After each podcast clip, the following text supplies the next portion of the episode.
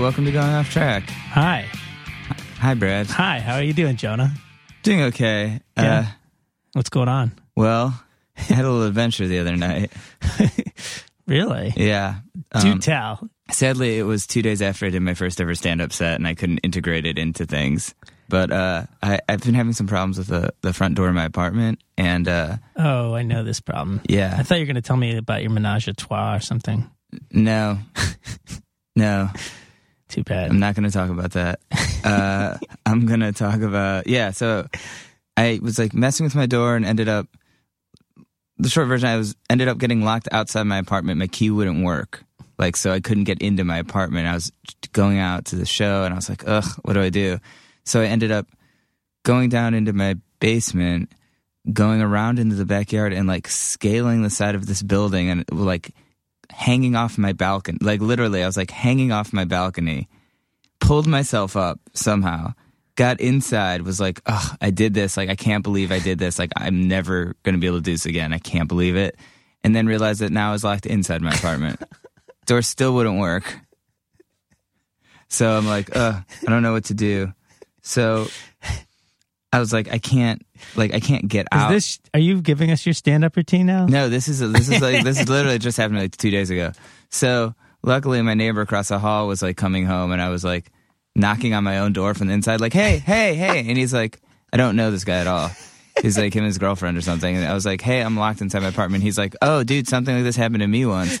No. So he's handing me like screwdrivers and all this stuff from his balcony to mine. He's he's working on the door. I'm working on. it. We can't get it. It's like he's these people are so nice. Like 45 minutes. Eventually, we get like a wire coat hanger and end up somehow like getting the door open.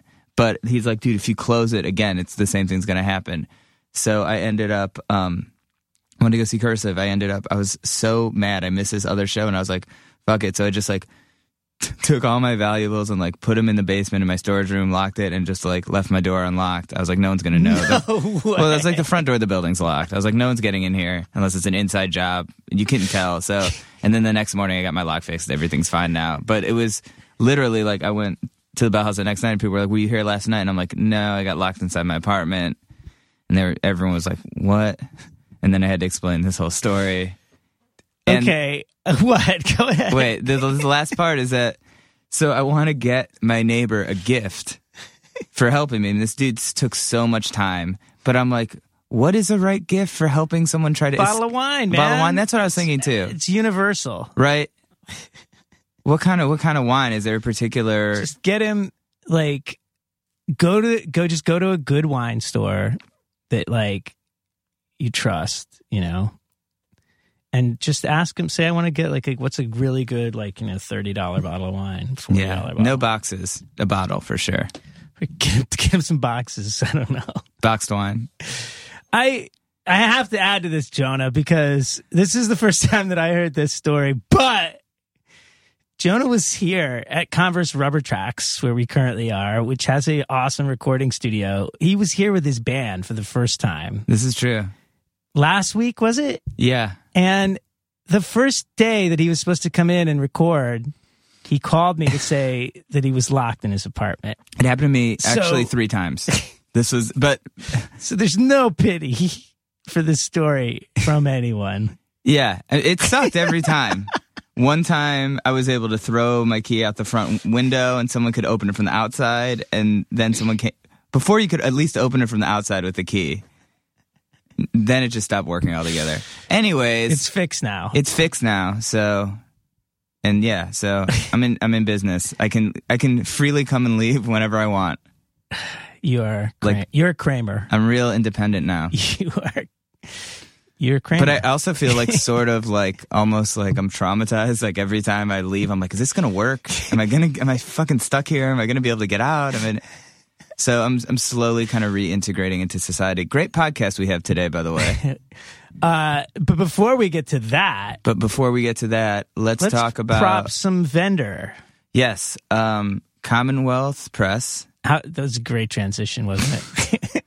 are sponsoring um, some episodes of the podcast, as you probably already know. Um, great sponsor because they really don't care what we do. Yeah, they've been cool about it. I mean, Don't move the mic; it might make a, Oh, sorry. might make a noise. you're right. Uh, yeah, they've been they've been awesome. Um, and What do they uh, do? What do they make? They print T-shirts. They make merch. They make merch for for bands. So if you're a band or maybe you're having a party, maybe you're getting married and you want to go get like all the girls Yeah. in your uh you know, you you want all your bridesmaids to wear the same t-shirt Let's at the wedding. let's get real. like you're not making any money off album sales. You're not you're not recouping anything. No one's everyone's downloading your stuff for free or streaming it. So you got to make money off touring and merch. And your t-shirts it better look good. They better look good because no one wants no one wants a fucking shitty T-shirt. Right. So go to Commonwealth They're Press. the best. They are the absolute best. Um, go to Commonwealth Press uh, slash podcast, and uh, you can get six free shirts to your order, and um, they'll know that you came from us, which makes us look important. now, Now, today's guest. finally, today's guest. Today is a awesome podcast. It's kind of kind of more serious podcast than I guess you would guess by the the whole rest of this intro. but yeah, today's guest is Andrew you got to balance it out. Andrew McMahon from um, you may know him from Jack's Mannequin, Something Corporate, or um, Andrew McMahon in the Wilderness. Um, and he came on with guest host Vanessa Bayer, my sister from Saturday Night Live, and uh, the reason, kind of the reason, Vanessa's a fan of his music, but the main reason was because they both kind of they had both had cancer as childhood, sort of like Vanessa as a teenager and Jack had it in his early twenties. I mean, Andrew, excuse me, Jack's mannequin. Andrew McMahon had it in his early 20s. Uh, so they talk a lot about their experiences getting sick, how maybe it influenced their work later on and kind of made them appreciate things or, you know, they both do a lot of work with, with charities and stuff now. And, uh, yeah, I feel like it was a really, really cool conversation to be a part of. So, ladies and gentlemen, Andrew McMahon.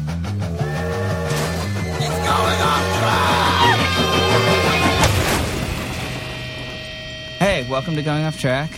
Uh, we're here with Andrew McMahon. Thank you for coming. Thanks for having me. And guest host Vanessa Bayer. Thanks for having me.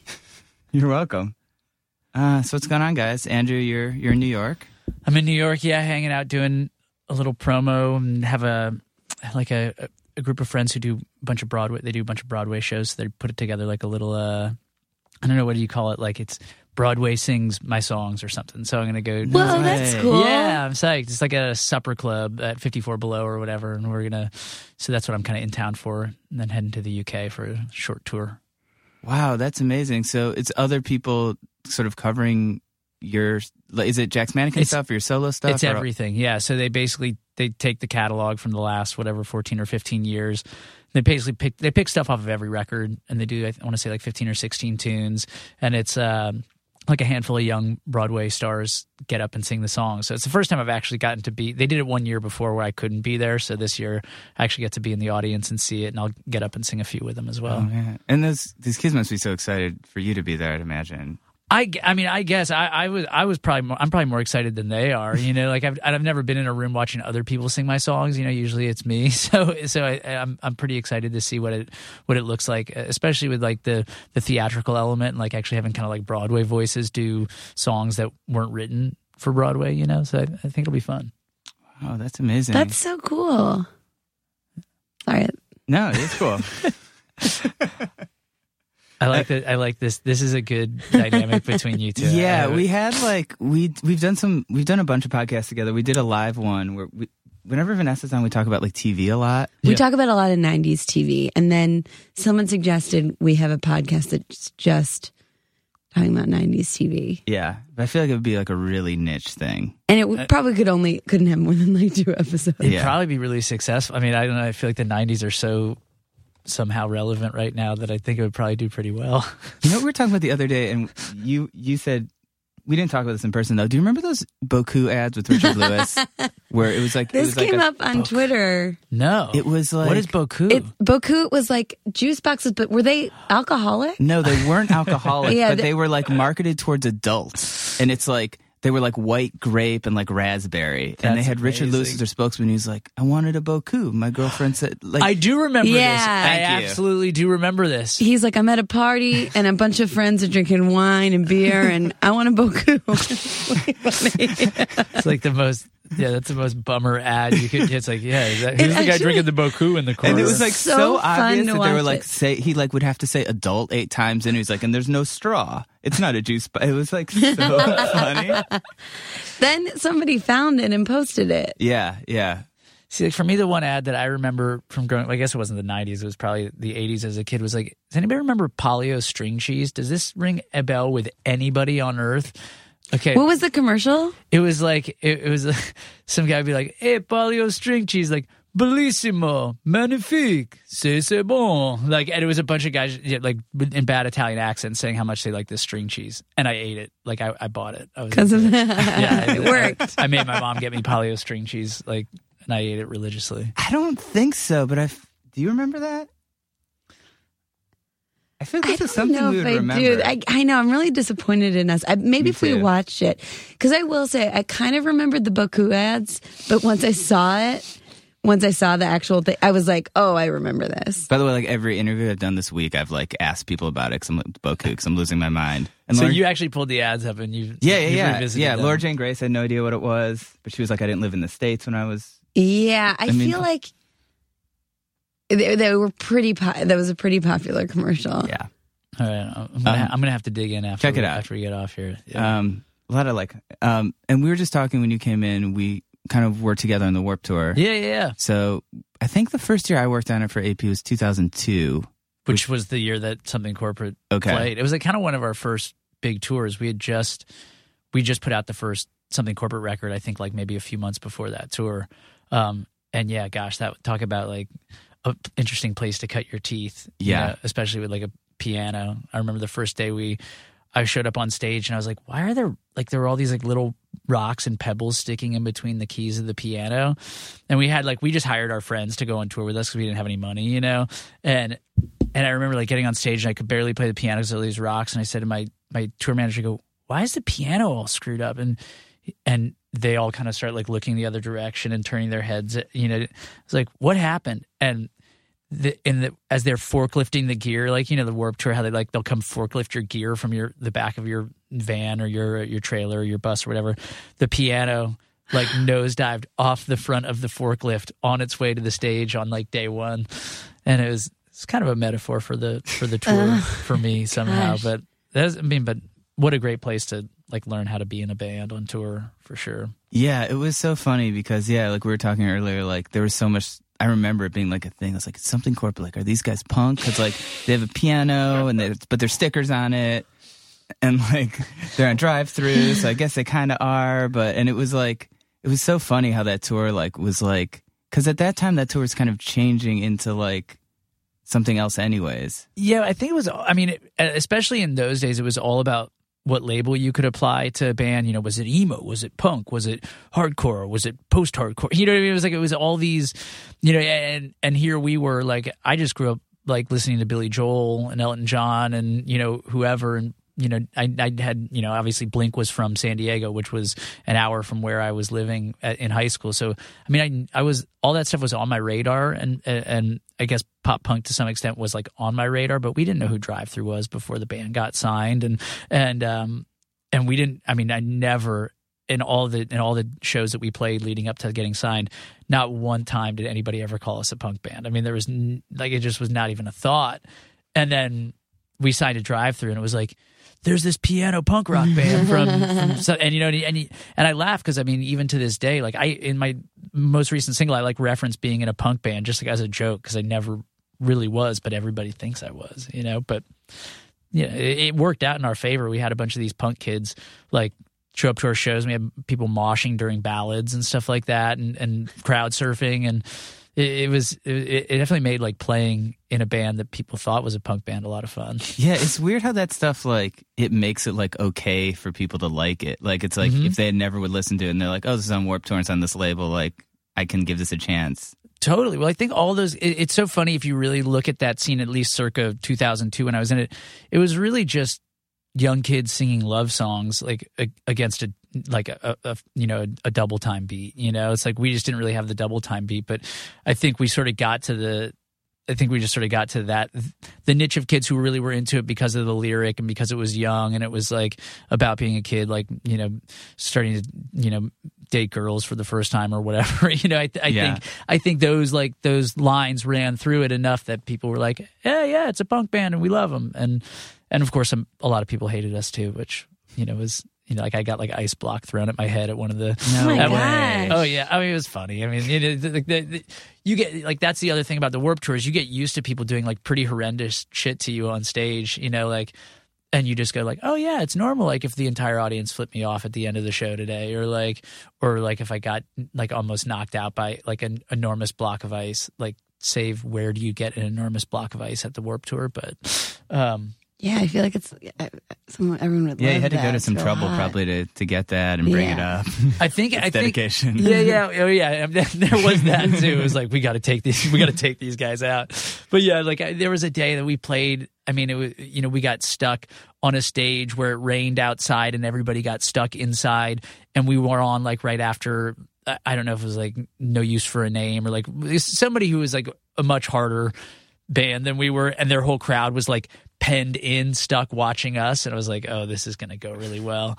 Um, but for the most part, I mean, it was all fun. I, I, I think I think all those things are like the great. Those are the great stories you take from a tour. Is like the shit that goes wrong anyway. yeah, yeah. And then and you played the ally thing for Jack and Rachel, of course. and uh, you did a couple songs, and you did a something corporate song with one of your old bandmates too.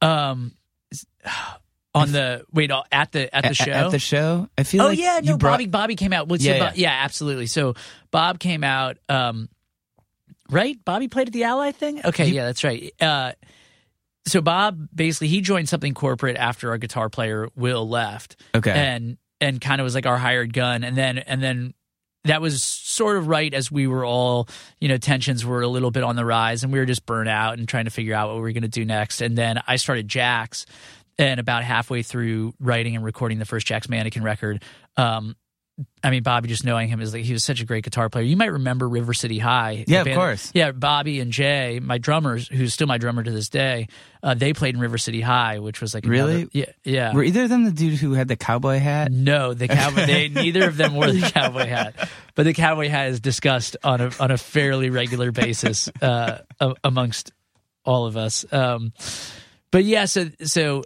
I brought Bob in to play uh, towards the end of the Jack's Mannequin record, and then when Jack's came together, we brought in J Mac uh, to play drums, and and that was sort of the core of of Jax after you know after that.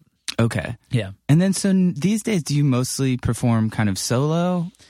Yeah, I mean it's it's it's funny. Like I mean, I have the band with me. Like so, actually Jay, and then the most recent bass player from Jack's Mannequin play in this band, and then we have a keyboard player, a guy named Zach Clark, who's also a really talented singer songwriter in his own right.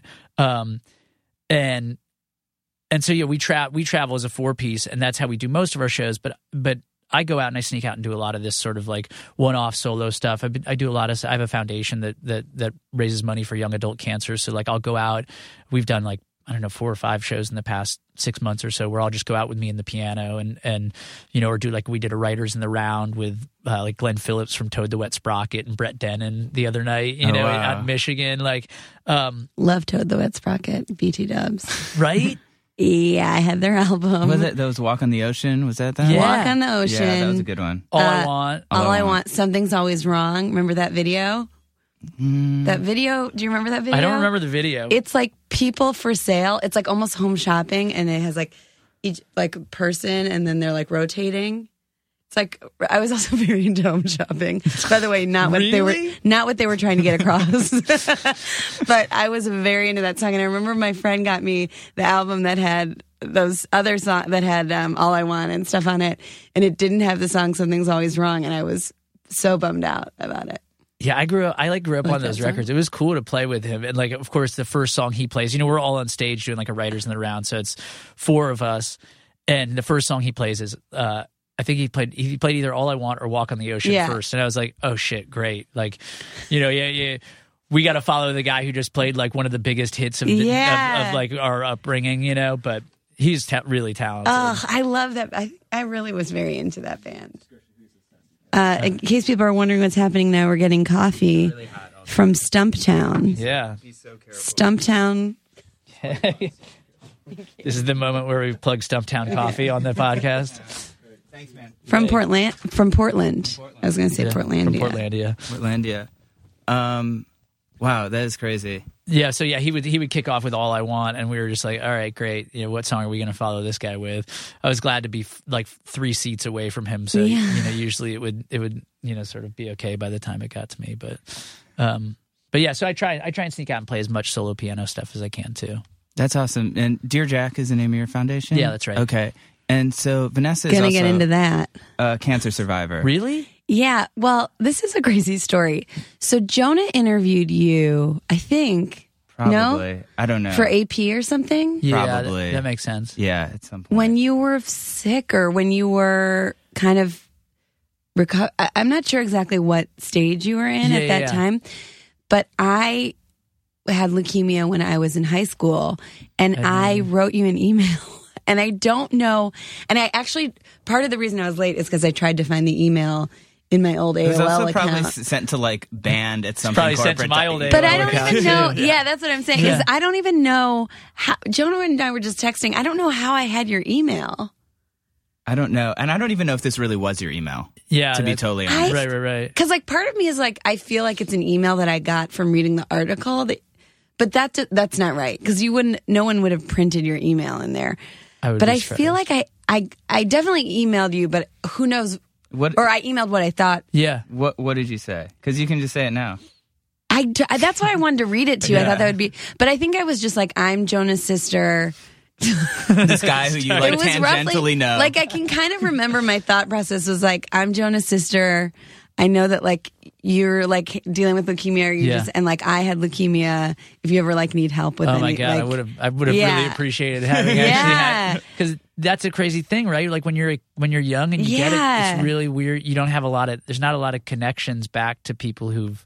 right dealt with it. How old were you? I was 22. Yeah, so I feel like this. There's never. I was thinking about this on my way here. Like, there's never obviously a good time to have it, but there's pros and cons of like each age. Mm-hmm. And I feel like I was 15 when I was diagnosed, so like I was still living at home, Right. and like I. So in some ways, there's. It's just like such a different. I mean, still But you're also Sim- like, but you're also going like you're in high school. Yeah, becoming an adult. You're going. I mean, God, being in high school. Talk about like what's Yeah. harder than being in high school. Being in high school sick though. You know, totally, totally. I mean, that's the whole thing with the foundation is like that's what we try and focus on that 15 to 39 age bracket, Yeah. you know, because there's all these psychosocial issues that go along with it. There are all these things that happen that that aren't necessarily relevant to like pediatric cancer or getting cancer as an older right, right. adult when you're kind of already where you've had kids or you've done, you know, you've done all these other things like um but yeah, but that's sort of where obviously that was all born out of. God, I wish I had read that email. It would have been good. To, I would have been good to have you know what? I'm gonna still try and find it. I looked.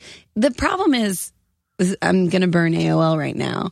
AOL, at least in the past, like you know how with Gmail, plug in Gmail. Hope I get some stuff from Google. You know how in Gmail you can like search forever back, like you can go like it's. yeah. Mm-hmm. I don't think that any others or at the time like AOL's not like that.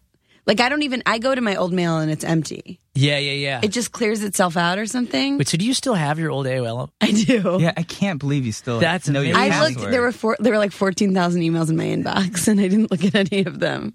I literally last year, my mom was like, "Hey, we need to get rid of your old e- AOL," or it was maybe two years ago, because I just like kept mine forever. I thought I was the last person to actually have an AOL Yeah. email address. Uh, our dad is, and he still uses it. yeah, he Yeah. tried to use Gmail, and it was like they too confusing. Are for they him. still paying for it though? This is the question. Uh, okay, I don't know. here's the here's don't what know. I. I don't think our dad. I don't think he's paying for it. That's a great question, though. But he's definitely paying for a service that like protects his email that we told him is total garbage. Yeah, and I know he listened like, to this. to this. Protection sweep. Yeah, he was like, you should get this thing. It's like they can't steal your identity or hack your email. And I was like, this is like such bullshit. Like, you should not give these people your money. By the way, he's also always like, I got this email from from Chase. It they wanted me to like enter in my like Chase account and password and my social security number. And I think it's spam, so I'm not going to do it. And I wanted to let you guys know it's out there. And we're like, yeah, we're not, we're not going to like, I also think Gmail filters that stuff out. Yeah. He sent it to you. He said like the warning, just so you know, he'll this is say, going around. yeah, like- he'll like always warn us about stuff He's that we're looking like, out for us, which he is nice. Yeah. Thank you, Dad. Sometimes I think he gets mad because we make fun of him, but it's out of love. Yeah. He's like, look, the, the Prince of Namibia just sent me an email saying that if I send him ten thousand dollars, I'll get a million back. I don't think Yeah, it's I don't think it's real. There's also some other scams. By the way, I don't think he's unique in being like a dad that does that. no, I think I think also as you get older, You well, because yeah, it's we're more the internet. I think you just get a little more paranoid too. Yeah, But yeah, there's some stuff like if someone rear ends you, like, and you get out of your car, they'll like carjack you. So like, look out for people rear end. You're just like, what? Like, I don't have a car. Like, That's amazing. but yeah, yeah.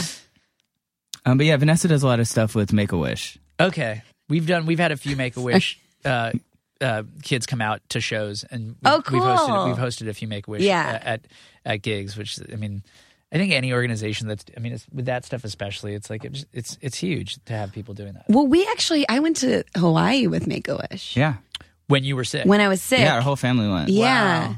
I mean, I was sort of done. I was sort of like finishing up my treatment, so I was in pretty good, um, pretty good health shape at that point. But like, yeah, we they sent us all to Hawaii. A limo took us to the airport. It was so fun. Remember, that's so cool. Yeah, I don't remember the limo. A limo pick, picked us up or something, and um, and remember we were in the presidential suite at like this hotel, and remember the first night, mom and dad went to dinner and we ordered room service. Vaguely, and this was like 20 years It was ago.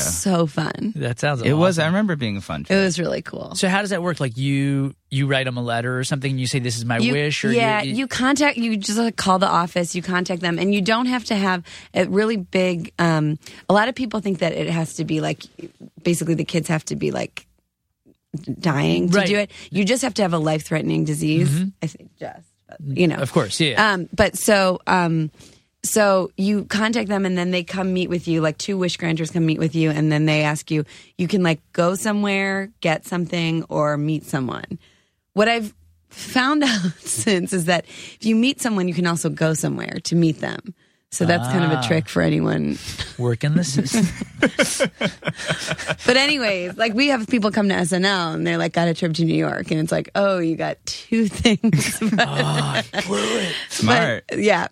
But we went to Hawaii. A lot of kids at that time were getting computers. I remember that was a big thing because it was when I'm sure people, kids are still getting computers and stuff, but computers, remember at that time, were like a million. They yeah. were so expensive and Right. they were enormous. Um, but, uh, and you almost wanted to meet someone. oh, this is such a good story. I feel like I'm going to tell this again at the Make a Wish Gala, but I don't mind previewing There's it. probably not going to be a lot of crossover. yeah. to be totally honest. I wanted to Touche. meet. I was a huge My So Called Life fan. oh yeah. Even though this was, in retrospect, several several years after My So Called Life, but I was in love with Jared Leto. I really wanted to meet him, and so part of I was thinking about having my wish. My wish was going to be to meet Jared Leto, and then I told my parents I don't want to meet him because I'd rather meet him when we're peers. Which, I respect that. yeah. okay, very confident teen. You had a vision for yourself. That's good. You need that. And then and then when I was two summers ago, I was presenting at the VMAs. I introduced Miley Cyrus as Miley, and he was presenting too. And so, like, we re- and we're sitting in the same room. We really were like peers. And that's when I met him, and I told him that story. Isn't that crazy? Well, it sounds like you got so you got two wishes. Yeah. You know what I mean, like you made that wish, or you long game, you long right. gamed that wish. You know what? You're right. I did get two wishes. use So I in worked the system too. Yeah. Yeah. That's like the that's like you secreted that wish. Yeah, you know I what mean? secreted Yeah. that one. Yeah. That's true. I did get two wishes, but um, there it was just crazy because someone pointed out too that this is not to burn 90210 or like other shows like that, but like it's just interesting that like people that that he's was on a show and or just that he is someone who's still in pop culture. You know what I mean? Like it's Yeah. it's like not only did whatever a lot of things had to come together for that to happen, Yeah. but I guess I got a second And you told him this. Did you tell him the story? Yeah, Was yeah. he stoked? Yeah, he thought it was really nice. I ca I think I told like I know I think the girl I was with who's like our publicist told his publicist and then I think I told him or she told him. It was so loud. It was like a very weird scene. and We were sitting next to like Daft Punk, and they were like wearing the mask. Like it was like a really like surreal, just kind of That sounds vibe. awesome. Yeah. Did you talk to Daft Punk? Do they talk in the helmets? Is I there like fully thought that they were hired. They were like, like I thought they worked for like the awards show because I didn't. I wasn't familiar with their look. It was like me and then Vanessa's friend Julie, and then them, and I, they didn't really talk. They just kind of sat there like straight ahead. But like, but yeah, those masks were so crazy. when they like things, they nod. When they a, don't, they shake a their little heads. bit, but like they just kind of sat there. And then like Richard Simmons was sitting in front of us, but he was like dressed up in a dress like a woman or something for some reason. Like there was like Yeah, I remember. Lady Gaga was sitting near us, and she was wearing. It was when she was wearing like almost like a bathing suit, and she, like every time she stood up, you could see her butt, and it was like, s- it was just I definitely miss that. yeah. Well, it was just really like she was kind of dressed like a mermaid. Okay. And it was just really like all I could think about was good for her. Number one, number two, the seats were really cold, and I was like, "You're sitting." It's like you know what I mean. It's like sitting Yeah. on a toilet seat or something that's like, but colder. Yeah. I just wanted to ask you, going back to Yeah. when you were sick and stuff. Yeah. Do you feel like any of your because I know like I've I've written like stand up and stuff Mm-hmm. like that kind of like affected how my like creative process a little bit. Oh, Yeah. Do you think did you write any stuff about that or did you? Yeah, I've Is done- that yeah. I, is it like am I very yeah No, yeah no. There's like so it's funny because I had a real s- struggle writing music after it happened and figuring out how to approach it. You know what I mean? Like I wrote tons of. Yeah, I wrote journals worth of worth of stuff that like even to this day like I go back it's like eventually I'll put a lot of that stuff out in some Yeah. form or another because there's a lot of really powerful well written stuff that I but it became hard was like I write like pop music like that's what I do you know and and to try and find the form for that was really tricky. It took a few years from the time that I, you know, got sick. The first record came out on the day I got my stem cell transplant. So like, Whoa. so did you what did you have? I had ALL. You had ALL Yeah, yeah. And you had you got a stem cell. I, my sister was my was my was my Wow, match. I yeah. had ALL too, but I I didn't. the key that you did like the three year chemo regimen. Yeah. that was the if if my sister hadn't been a match, like they didn't they didn't check the they didn't check the the they didn't look for matches anywhere else. They're like, look, you have one full blooded sibling. If she's a match, we'll talk about it. And she just happened to be a perfect match. So how long was your treatment? it was about a year from start to finish. Wow. It was fast. It was relatively quick because the tr- stem cell is like it's the immune system reboot. So once once you're transitioned off of your uh, like immunosuppression and all that stuff, it actually becomes um, you know you go for, for checkups and stuff. But What the- year was that? It was 2005. I wonder if because I was diagnosed in like 1997, I think. I wonder if that's if that hadn't wasn't like an option yet or something. Yeah, well, I think like my, I had a really aggressive doctor, you know, and, Okay. and and he was like, and his whole thing.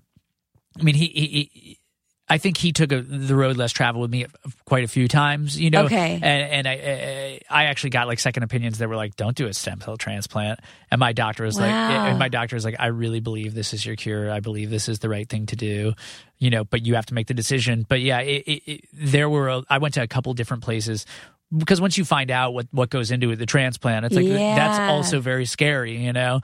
Um, because if it doesn't work, it it shortens your it shortens Right. your lifespan by a lot, you know. Whereas if you do the chemo regimen, even if it's not successful, you might have a handful of years, you know, right, left. right, right. So th- that became the deal, and I was just like, let's swing the bat. you Yeah. know? And, and- but yeah, I don't think it's commonplace to look for a transplant first round.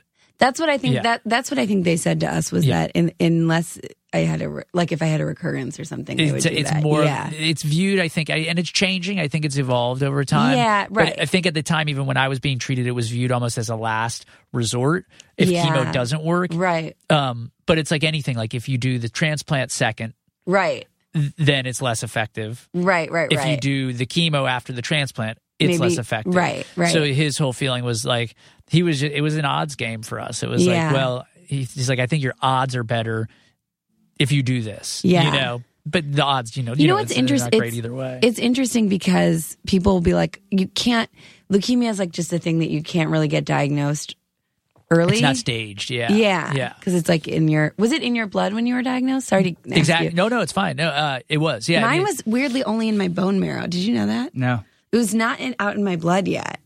But I feel like that's, or at least that's how. I is mean, that how yours was? Too? I yeah. feel like it might have been because they. I mean. Because we did blood tests, but it wasn't until Yeah. we had to. I mean, I, They had to they give you a the bone marrow the te- yeah, biopsy. yeah. Those are fun. Yeah, I guess that. Yeah. Um, but yeah, so, so that's that's how I mean that's how it all went. But to, back to your question, Yeah, it took me a sorry. while. It took me a while to get Yeah. to music, and I wrote like a lot of a record before I even talked about it. You know, like I Yeah. wrote I wrote half an album before I actually was like, okay, like w- one song finally kind of blasted through, and it was just like wasn't really about being sick. It was more about like having people like being tired of, of people talking to me about being sick. That was like the first thing that came out. I was kind of like, I don't need you to tell me I'm okay. You Yeah, know, like, yeah. It, it was kind of there was. I had a lot of anger. you know. Oh and- yeah, totally. You know, and and I, I and when I was like, you know, I made this, I made a record I was really proud of. You know, and you go into rooms and it's like you're like at that point you don't you're not wanting to talk about being sick when Right, you just right. started getting better and it was like Yeah. everywhere I went it was the only thing I didn't want to talk about which I now reflecting of course I understand yeah, totally. and now I'm like I'm so happy to talk about it because it's important to me Right, to right, talk about right. it um but at the time I think I was a little pissed you know Well, and- also it's a lot. It's it's so. It, I think one thing about being sick that people don't realize is like it's like you're sick, and then on top of it, you have like the second job of like making everyone feel okay, and Yeah. it's like that's really exhausting to Yeah. like talk to everybody and be like I'm fine. Like like. Like people don't realize they're giving you that job, Yeah, but, yeah, they- yeah. but it just it's because people care about you, you know, and they want to know. But like the the yeah, it's like a it's like a whole other element to it that's like very tiring. Yeah, it's tricky, but but you know, but a couple of my favorite songs that I've ever written came out of that period of time, and songs that like time and time again, like I have fans come to shows and they're the ones that have those lyrics are tattooed on them. Oh, you know what I so mean? And those are the nice. you know because because a lot of those songs ended up being like very much about hope and trying you know like because even as as even though I got better quicker, I always I just like I might you know it, it takes Of a while course, for I your mean, brain just takes a while to bounce yeah, back from that. yeah. and so a lot of it was like I'd be super depressed and I'd like have to write a song to sort of Yeah, get my way out. And I'm sure you probably used comedy in a similar way. Yeah, Like, yeah. It, it helps you process it and at least laugh about it, or or or find a you know that little shred of hope or whatever it is. Um, and so a lot of those songs that ended up on the second Jack's Mannequin record Yeah. were really about that. There's a song called The Resolution. There's a song called Swim. And then there's like some darker stuff, a song called Bloodshot. That's like you know, but it all sort of circles Yeah. that, that theme. yeah. you know. I I I do stand up about it a little bit, and I found what I had the similar like I when I, I didn't start doing stand up until much later. Okay. but or mu- much after I had it, but like. I when I got on SNL, I stopped doing that stand up for like kind of like I Yeah. didn't want people. I didn't. I just because like when you're doing something, you just like want. It's fine now. I'm fine with people knowing, but I just didn't want it to become. I don't know. It becomes a well, yeah, like the hard- thing that's like sort of your defining thing. of- Totally. yeah. I mean, I guess you already had a career before, right. but It was tricky. Like I've known people who've had. I like I knew a girl who like she didn't want to tell anybody that she got sick because she same same reason. Yeah. and I, and there was just there was a point where I just switched gears and I was like, look, I can't change the fact that like from a from a human the human side of this like people want to talk about it yeah, you know totally, and, totally. and so you know I, I think the I, I I sort of re, re- you know re, I shifted my focus into being like look if you just have a long career and if Yeah, you, exactly. and if you continue to write great music and all your music isn't about this let people talk about it Yeah. talk to them about it and you know and that you know hence like you're doing the make wish stuff I do the foundation Right. you try and find a way to parlay that conversation into like well here's what I'm doing to make a difference since this isn't currently my plight. You know it's it's somebody else's. And so we, we Right, you know, right, so right. we, we steer our focus towards that. And it makes it easier to have that conversation when you can say well go to the website. And if you really are curious about this like donate a little bit of money and Yeah. make, make somebody else's day a little bit better. Um but yeah and again it's like after all these years now it's like it's such a part of me like and it Yeah. really it, yeah. it make you know how it is makes you who you who are you are. Yeah, exactly. you know and and and i'm proud of that part of me there's i ran from it for a while but Yeah. now I'm like, this is great. Like, so many good things came out of it. I wouldn't have had this baby girl that I have now. Like, it was like, I mean, you know, like I joke, but it was like it was banked sperm from before my transplant that like led to having this kid, you know. And it's like now it's like all these things have started to come together. Yeah. But I don't know. Were you rah rah about like like I know some people are like, don't, does isn't life? Don't you just see it so much more? Like, Yeah. you know, like isn't everything so much clearer now? And I'm like, are you fucking kidding me? Like, yeah, I, I'm always like, yeah, I feel like I should like not be stressed out so much that like like about the dumbest stuff all the time, but I am. But I do think like I do think I agree with you that it brings that like I felt like part of the reason I went into comedy is because we were joking around about it in our house so much and stuff Yeah. and with my friends. But also I think it also just naturally brings out parts of your personality that like Right. makes I don't know if you felt that like it made that part of my personality I, I don't know, like it brought it out more or something. Yeah, the, the alcoholic portion of my personality came out pretty successfully in, in, in the intervening years. That's pretty well under control at this point. Uh, but yeah, it, it does though. You find y y there's an edge to it too. Like there's Yeah. a lot, you know, like we joked about it constantly, like to the point where I I made people uncomfortable. Like, like Yeah, yeah. But it, but it was like you have you have to laugh. You at have it. to. And I think also that's a really good way to not alienate yourself, which is like an easy thing to do. Because people don't know what I, I found people didn't always know what to say around me about it. And then if we would joke about it, or if I would joke about it, Yeah. then they would feel comfortable. Like it would be like, oh, this isn't a thing that's like off limits that I have to like, Totally. you know. Yeah. Um, very cool. Cancer bitches. Yeah. I'd like to hang out with you guys more. Go to the places that you go. This Oh my God. this sounds pretty entertaining. Yeah, it's pretty fun to hang out with us, I guess. We are try- we are trying to get some kind of award for Oh, being yeah. good siblings. Well, Best hang. Jack and Ra- Jack and Rachel. Jack and Rachel got this like coolest siblings in New York award, or like Well, they were written this up in. exists. They Yeah. must It have. They must have created this award It- just for. maybe. No, there was no. It wasn't an award. It was there was an article in like in like uh, Time or something that was like ten coolest sibling pairs like in New York, and they were in it. And then my friend emailed me about it like after it came out, and still I like tried to, us to get us in it, and it was like uh, that's not how it works. like once like a magazine comes out, you can't like insert yourself into we it. will- there's like ten. There's like ten notable sibling yeah, awesome I guess sibling so. pairs. And they were number one. uh, subjective. yeah, but yeah, like we will still send messages. Were to, they like, number one, or was was there a they- ranking? yeah, there was a ranking, and they were number one. But Vanessa like will sometimes like email her publicist like, hey, like if that How sibling thing this? comes out again, like just here. It's just like I feel like there isn't a whole lot of sibling. Maybe you could write it, Jonah. You could write a thing about that may be sibling. the only way it happens, You guys should just post like make your own magazine. right? Cool siblings. Yeah, it's not like an official thing. Like anyone can. Oh, by the way, we got to record that song. When are we going to do that? Tomorrow? Yeah, we're we're in a band too. Oh, do you want to record it? I really. Uh, uh, We can talk about this later. okay. Um, I like hanging out with you guys. It's yes, really entertaining. but let's put the It's good. focus back on you, Andrew. Oh, You're please, guest. gosh, I was hoping you would. um, see this Broadway thing coming up, and then like, what do you sort of do when you're not kind of on tour or writing? Like, what kind of stuff do you kind of do just for fun to relax? Obviously, you have a kid, so that must take a lot of your time. It does. That's like it's crazy. I mean, I guess I assumed it would take a lot of my time, but it takes a lot more of my time than I even assumed it would. But uh but yeah, so it's basically hang out with them, and I'm truthfully like I'm like they're here. I actually they were going to come. Oh, my no wife way. and my daughter were going to come here, and it was finally like maybe like a proper nap in a in a in a space. Like she took her last nap at VH1. So so Yeah. it- we Are they close though? They could come. Th- We Pick just we just yeah. take the train over. Oh, yeah, yeah. So so she's she's napping uh, back at the hotel, but um, but yes, I mean obviously that takes a ton of time.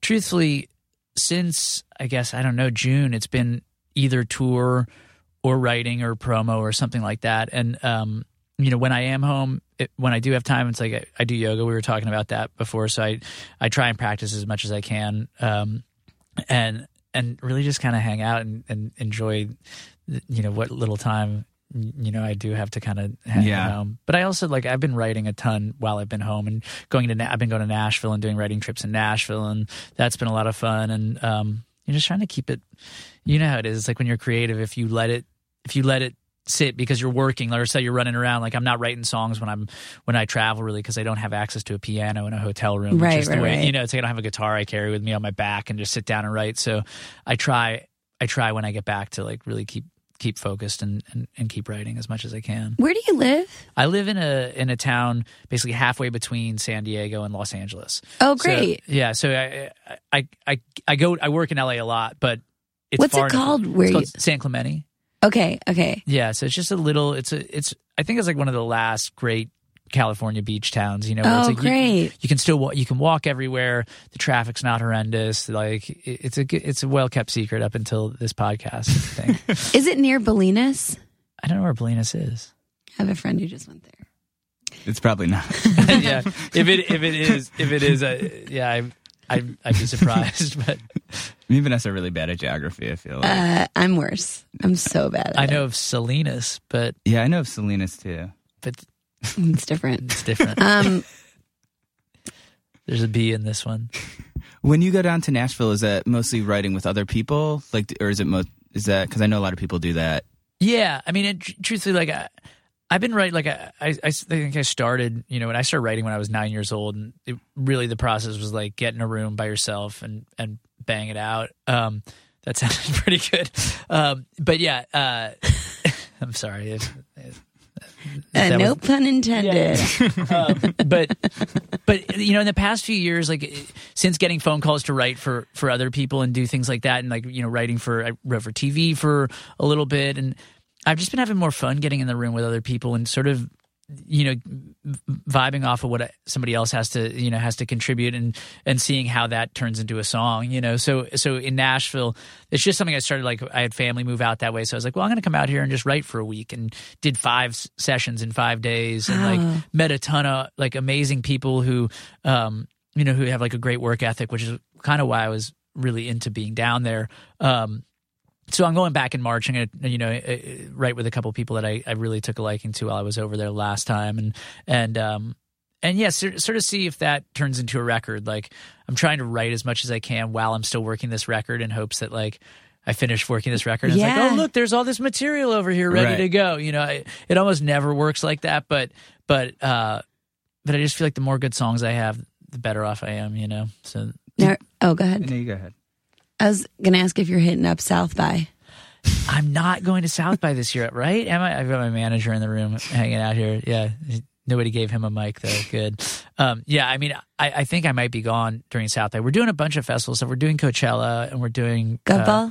What's that? Are you doing Gov ball? No. I'm starting to act like Janessa. I'm Well, you're s- talking in weird music Gumball. industry type lingo, which is South by. just, I'm just, ke- I'm just keeping up, Jella. Uh, Yeah, yeah. so we'll do some festival stuff. Uh, I, I, the only the ones I'm doing, I'm doing Firefly, um, Big Guava um, in Florida, and then Coachella, and I think maybe Summerfest in Milwaukee, but I don't know if that's come together yet. Are, are we allowed to say that? I don't know. I never. we know. can edit that We out. can edit too. it out. Whatever Yeah, you want, man. I'm the, I'm always the guy who blows it and like tells Yeah. people what fest what, what festivals I'm playing ahead of time. I, mean, I, I always call my agent like the next day. I'm like, I'm pretty sure I just announced on the radio that we're playing Coachella. I'll pretend I didn't hear that.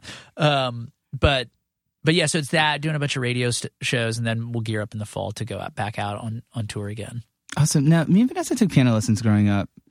Did you ever? And we both kind of like like most people. I feel like I just know it. We kind of stopped I and wish wi- we still wish did you hadn't. Did you ever have that period where you were like, I hate piano, like I don't want to do this anymore when you were younger, or no? it's actually it's really interesting because my parents they got my, my sister and I are a year apart. Okay. Um, so th- when I was in first grade, my sister was in second. They signed us up for piano lessons, and I from the beginning hated it, and my my sister loved it. That's kind of how we were. Do you remember that? Yeah. Like, I really liked it, and you didn't like it. Yeah, I and I and my parents were really cool. Like they didn't, they weren't like the kind of parents to be like, "You're taking piano lessons," you know. Like I had to stick with it for a couple of months or something like that until it was finally just like he doesn't like taking piano lessons. But I had always liked t- tinkering at the piano and had since I was a kid.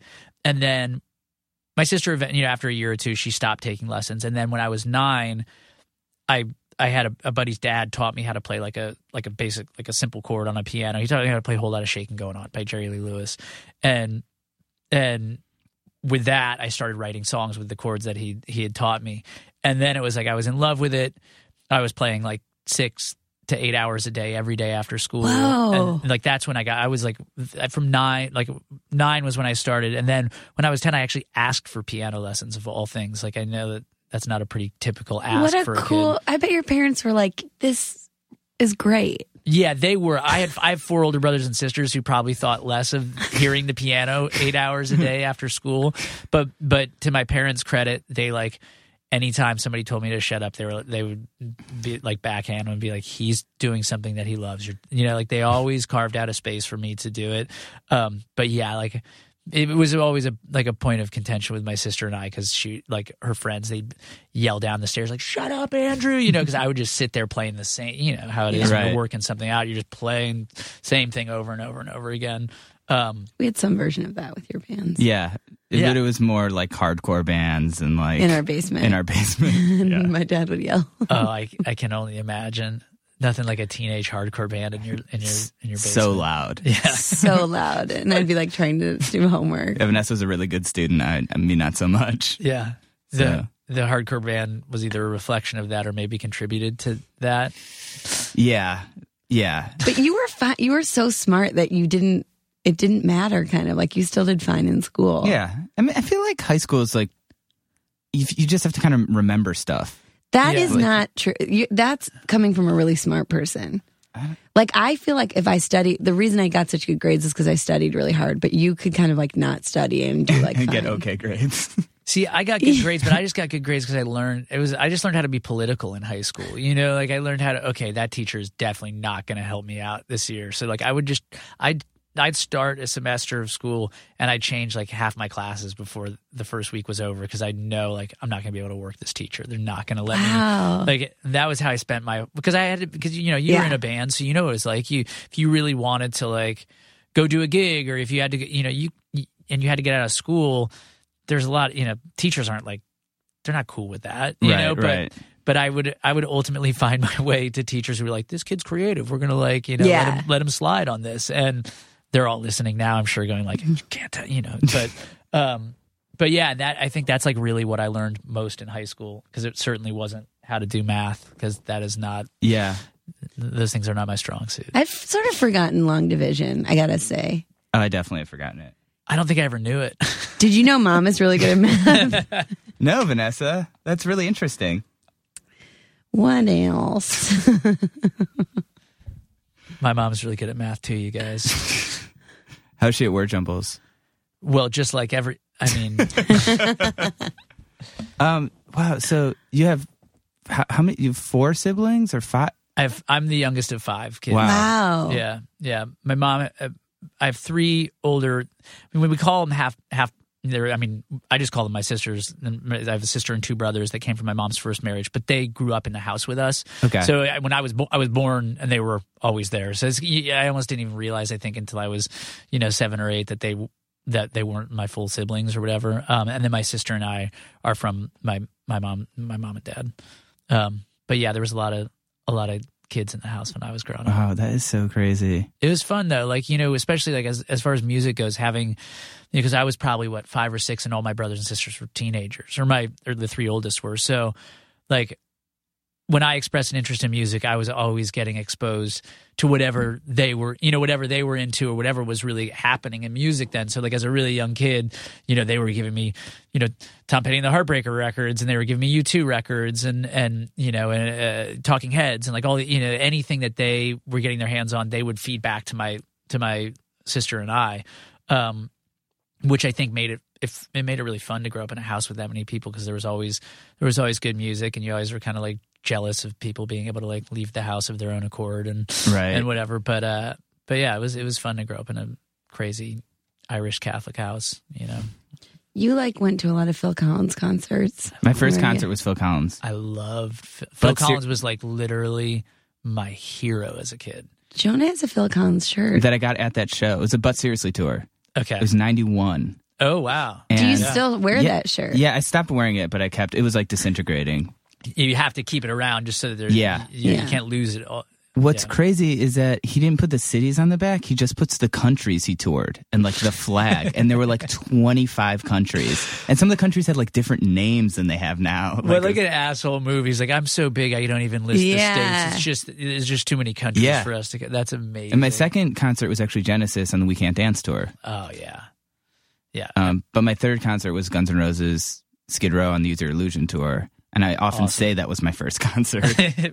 Dude, you gotta you gotta claim. I You know. gotta claim that. As I've gotten older, I've actually realized that Phil Collins is actually way cooler than I thought he was. And at Yeah. the Guns N' Roses concert, you've probably told this story on the podcast. Oh yeah, I got a bloody nose before the concert and uh, Purposely bled onto his jeans. dripped the blood all over my ripped up jeans because I thought it would look cool. To, it, it did. It did, but It I, looking back, I was like a 13 year old kid with like dried blood all over his jeans. Like I was like, this will look tough, right? I mean, At the time, Also, for hygienic reasons. it's- yeah, it's it's gross. I think it, I, Um, I, I think you earn a pass on that. But, But yeah, we- actually- but our mom took him. I actually wrote a piece about Phil Collins for Vice for Noisey, um, like last year about how uh, actually like what an interesting guy he is, and like sort of how kind of deep his music was, and sort of the idea that like I don't think someone like him could be a pop star now, like this kind of like Right. balding middle aged guy, like Yeah. songs like Another Day in Paradise that kind of like makes you feel guilty about like homeless people. Yeah, Like, yeah, yeah. I, can you imagine that kind of being What- like I know so there's people like. Susan Boyle and stuff, but I feel Yeah, like yeah. like the way he looked and the content of his songs. I love that you just compared Phil Collins to Susan Boyle. Well, I, I, I- not not in a negative way, But I'm saying that like most, I feel like pop music now is so based on aesthetics, Right. And I feel like there's No, a few people like that where they're just normal looking people. Yeah.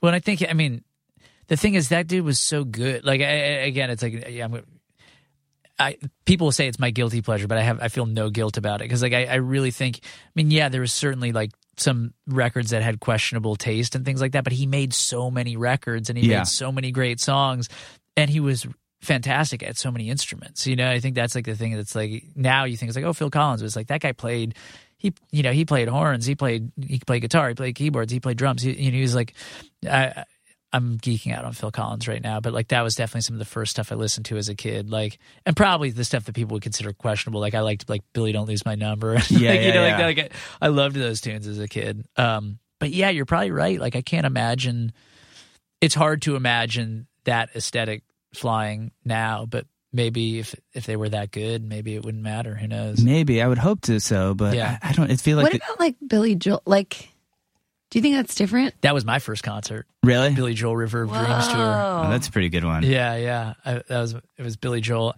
and then it was James Taylor, and then it was REM on the Monster tour. Were my first three. Really, Yeah. that's pretty good. Yeah. Mine were. Oh, sorry. No. Yeah. Lilith Fair.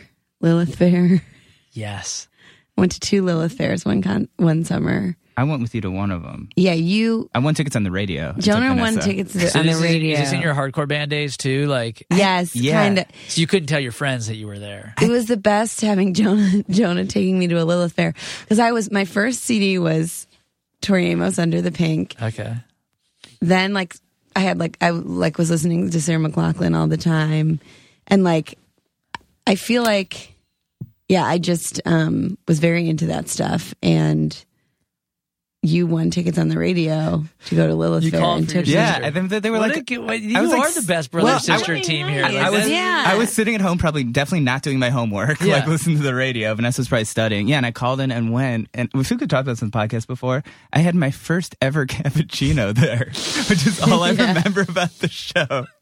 I remember Vanessa was like, "Do you want this thing?" It was like out of a By the way, machine. Lilith Fair, the only like outdoor concert festival that has cappuccinos. and I was like, "This is like hot chocolate, but tastes kind of different." Like uh, I, that's all I remember was like, oh, Yeah. I didn't know what a cappuccino was.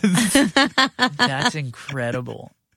Everybody's sitting around sipping cappuccinos, watching Sarah McLachlan. yeah, What happened That's was I did this summer program at University of Michigan and they took us to a concert. I did this three week program and it was Lilith Fair. Okay. So I went to Lilith Fair with them and then I came back from the program and you took me to so it's the Fair. same lineup.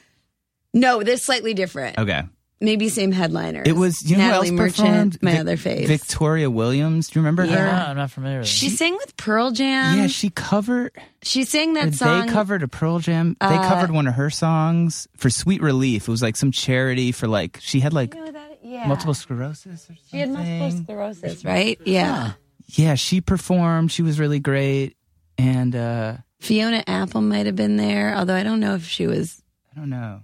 But what was it, what was your first concert non Lilith Fair? non Lilith Fair. New Kids on the Block. Nice. No, I almost went to New Kids on the Block one year for my birthday, but I wanted um, a curling iron or, some, or crimping. I wanted like a crimper. When faced with the choice, you know, to me, curling like- iron or like kids I on the block couldn't- concert. I couldn't wrap my head around the idea of not having like this is true. I kind of remember feeling like I couldn't wrap my head around the idea of not getting like a thing for my birthday that I Like could a like physical, have. tangible like a- object? yeah, like the idea of like going somewhere like didn't like register. See, to this is back as- to the Make a Wish thing because, like, if you had just thought to go to the New Kids concert and say you wanted to go and get a Get a T-shirt at the. New Kids You're right. concert, You're you would have right. you would have covered all your bases. you know? You're totally right. um, I feel like I went to a Dave Matthews Band concert with my friends and was very like mad at myself. You Yeah. didn't, you didn't like it. Well, it just they were so into it, and I liked being like I liked being like I like the music Jonah likes, and I was like I was like very like this is okay, even though I was kind of into it. I think I would go like to like Bad Religion shows and get Yeah. Vanessa t-shirts and stuff. I went to a lot of Jonah shows, Yeah. and How often did you, did you play out a lot? I played in like just really bad like hardcore bands. We would just play like local places. Yeah. you played. I mean, you played kind of in Coventry and stuff. You played at cool places. We played the. Have you? I'm sure you played the Grog Shop before. Oh, yeah. yeah, Absolutely. We'd play there, but before it actually used to be in the other end of Coventry, and it used to be like really tiny. Okay. I don't know. That was probably like about ten or eleven years ago. Okay. and I'd like take my friends to Jonah's shows, and they'd be like really freaked out. Did you ever have like a phase where you listened to like really heavier music, or was it more kind of the I was adult always tempo? total wuss when it came. I mean, truthfully, like eh, probably later, you know, like once we started playing with a lot of like a lot of different punk bands and things like that, like then I probably got you know into. But even that, it's like you know, like Alkaline Trio. You know, what I mean, Right, like you right. know, I would get into the bands that we w- that we would tour with. Um, I mean, I, I mean, uh, of course, like Bad Religion. Like I grew up listening to Bad Religion, like everybody did in Southern California. You know, so there were there were certainly like there were certainly bands and like I loved Rage, but primarily because like the guy who like was the only guy who, who I was friends with that had a car insisted on playing nothing but Rage Against the Right, Machine. so right, eventually right. I was like, I love Rage Against the Machine, you know. Uh, So it's not like I've ever, uh, you know, I, I- I've never had like a no, I don't listen to you know to hard music, but I've never really. I think I've always like I've always liked the idea of like you know getting deep with a song, you know, and I and I was never one of these kids who like had to go rage to like you know to to connect to to a song. Um but that said like you know, I'm trying. Like I, I saw reviews refused at Coachella like a, a couple years ago, and it was like one of the best shows I've Yeah. ever been to. And I like got as hard, like as far into the middle of that crowd as I could, so that I could like just get beat up because it was so much fun. Um, so yeah, I, I, I'm I'm definitely not against it, but I never like had like this is my favorite hardcore band or anything. I feel like I've gone the other way. In like the last couple of years, I've gotten more into like Bruce Hornsby and like Yeah. Steve Winwood and Don Henley and all this stuff. I kind of like wrote off. I'm like, songs are really good. Yeah, it's you know like I was always the kid listening to that music when it wasn't cool. Like I, I was like, "This is great," and people are like, "What are you?" You know, but I never really cared. You know, and and and and uh, you know that there's probably some sort of you know line through my career that that makes perfect sense how I was that kid. But uh, but yeah, like I as a piano player, I don't think you, you, it's it's harder to find you have to like really look to find other piano players and guys who are doing that. And so I think I just always, you know, always gravitated towards like, Ben Folds, you know, was huge for me when I was in high school. It's like, Yeah. oh my God, there's a guy playing rock music with the piano. This is amazing, you know? And, but before that, it was like, it was like Hornsby, you know, there was like a huge lapse in like who's really like the guy carrying the torch for like piano players and rock music. Um, so yeah, I was always sort of focused on that. I think you know I loved Semisonic when they came out because they had like a hook in their the piano hook in their in their hit Right. song, and you know like that was always big for me. Is like where can I hear piano on the radio, which got harder and harder like towards the end of the '90s when we actually started like when we started playing. It was like wow, we're really alone out here for a second because it was all like Staind and Puddle of Mudd and Limp Bizkit and you know it was like oh man how are we ever going to like put out records in in this environment or whatever um but that's probably how because there weren't a lot of us Did you ever see that movie World's Greatest Dad with Robin Williams? no There is an incredible Bo- Bruce Hornsby like through line in it and cameo. really Yeah. I don't want to ruin it for you. Okay. But I just rewatched it. It's with Robin Williams. It's like um, Bobcat Goldthwait wrote it. It's Okay. kind of dark, dark Yeah, yeah, comedy. It's on Netflix, but it's a good movie though right i feel like, I, Really like I, good I feel like when he passed away that was like one of the movies that kind of came up as like you know as as as this sort of you know sleeper hit kind of vibe yeah, it's really good. Okay, But it's really dark. But yeah, Bruce Hornsby is in it, and it's like it's amazing. Yeah, my uh, my tour manager has a great Bruce Hornsby story. Where like he was working the door at Alley Katz in Richmond, and Bruce Hornsby came like it was before he didn't know who Bruce Hornsby was. He was like into he was into like metal, and that was like his thing.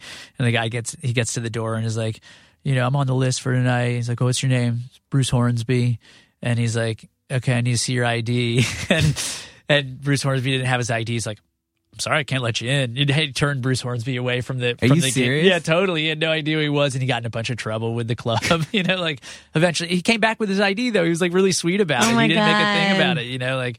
But I guess he's like seven feet tall. Like I hear he's like Really? a really tall dude. You know, yeah, I just watched the video for the way it is, Oh. the music video. it's crazy. It's incredible to watch now. Well, you're t- speaking about like pop stars that that maybe would have a hard time. Yes. Now it's like that video. I mean, he's got like a curly mullet, Yep. kind of, and and it's like all these like session guys just like kind of sitting around a room. Like it's very Yes. Yeah. Yeah. And like, yeah, the song's about like racism and like all these social issues that are kind of depressing. totally the lyrics. Yeah, the lyric. We did it. We covered it a little bit on our tour in the summer. Really? Yeah, which was like mainly just because I was like, I have to, I have to try to figure out how to play some of this because it's just he's such a he's he's the best. I mean, he's just one of the best piano players, and so so and I had to watch that video like a thousand times as I'm like trying to figure out what he's doing, and you you can actually pick up a decent amount of the solo by watching his hands Really? in the video because they shoot right over the top of his hands, like on a on a uh, uh, whatever you call it, a track kind of vibe. Um, and and yeah, I I, uh, I I had to laugh though seeing that video. It was like it's it's pretty hysterical. The bass player's like sitting on his amp, like f- playing this funk bass. Totally. And like, Yeah, it's it's good. I'm thinking I want to. This should be my next music video. Something like exactly like that. But I might have to have the curly, like just add the curly mullet just for fun. Do something very 80s session band video. definitely. Yeah. Cool.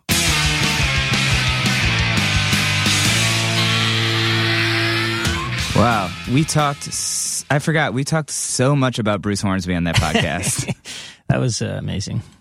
Hey, and Jonah, he said the word. He said Bruce Hornsby and then spilled coffee all over luckily, his this crotch. coffee isn't. hot- luckily, this coffee isn't hot at all. Um, well, let, let me explain what just happened. Brad told me earlier not to touch the mic. Uh, I was out, I was out very late with with uh, the cursive guys last night um, in the basement of St. Vitus. Now you have a wet crotch. and literally I was I'm a little bit fuzzy. I realized I was touching the mic, was like, oh, I'm not supposed to do this, ripped it away, and then poured coffee on my crotch. So I'm glad that to close out that that that interview with two incredibly successful people. with I can't even keep a drink in a cup. like I said, it's all about balance. You know, you Yeah. have to balance things out. I'm balancing it out. I feel like I'm really balancing it out today. But uh, thank you so much, Andrew, for coming. Uh, he's playing Coachella in April, which will be awesome. Two weekends in April, I think the 11th and 18th. Uh, his album McMahon in the Wilderness is out now. Uh, his uh, charity is Dear Jack. Um, thanks to Vanessa for coming by. She has this incredible web series called Sound Advice. Mm. Um, Funny. that I, I've heard it's good. Um, you know, I don't need to tell you about her. You know, she she has a lot of great stuff coming up too.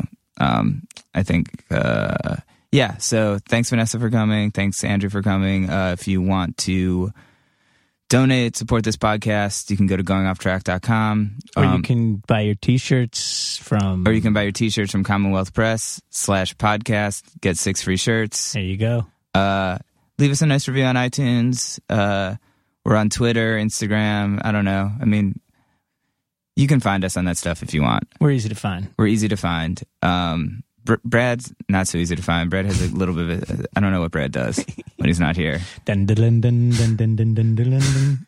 But uh, yeah, uh, thanks for listening, and we'll be back next week.